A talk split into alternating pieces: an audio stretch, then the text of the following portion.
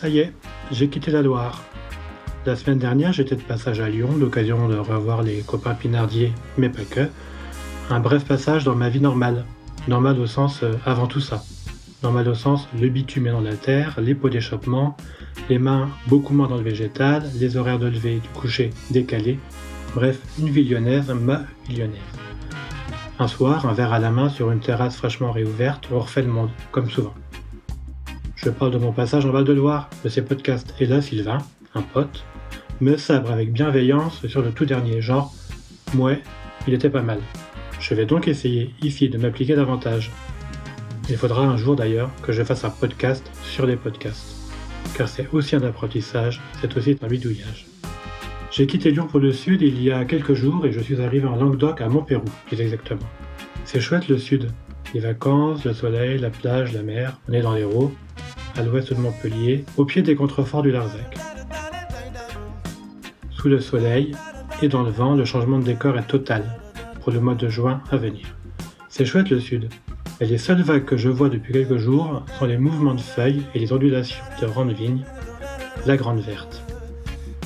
On change de climat, de terroir, de paysage, de cépage. On change d'état d'avancement dans les vignes. On est en France, on fait du vin, mais tout est si différent, tout est pareil, change. J'ai posé ma valise chez Aurélien Petit, le petit domaine. Aurélien, je l'ai rencontré il y a quelques années, comme pour beaucoup de vignerons, sur des salons.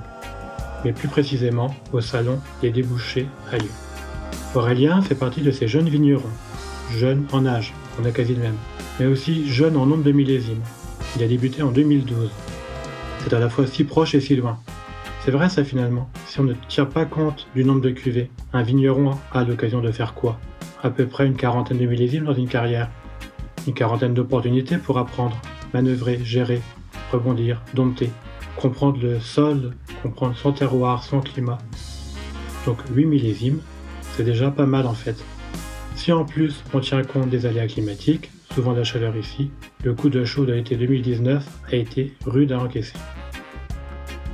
Bref, mon arrivée ici coïncide avec un avancement de la vigne et donc de ce qu'on appelle le travail en verre.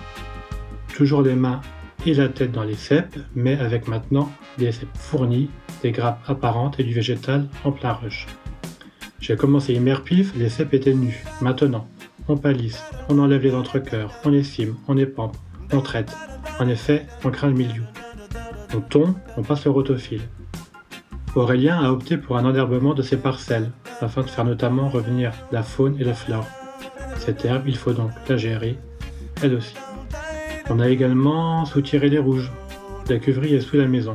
Un souterrage ici, c'est un peu un Tetris. On jongle entre les cuves, les barriques, on soutire et on assemble. Ça tient. Les cuves sont remplies, elles seront prêtes pour l'embouteillage dans un mois environ. Un embouteillage avec des noms de cuvées qui ont souvent rapport avec la mythologie, de grand, de petit, même si c'est pas la taille qui compte. Et des cépages. Je retrouve du chenin, ici aussi, mais d'autres prennent place. Syrah, Clairet, Carignan, Mourvèdre. Mais on en reparlera.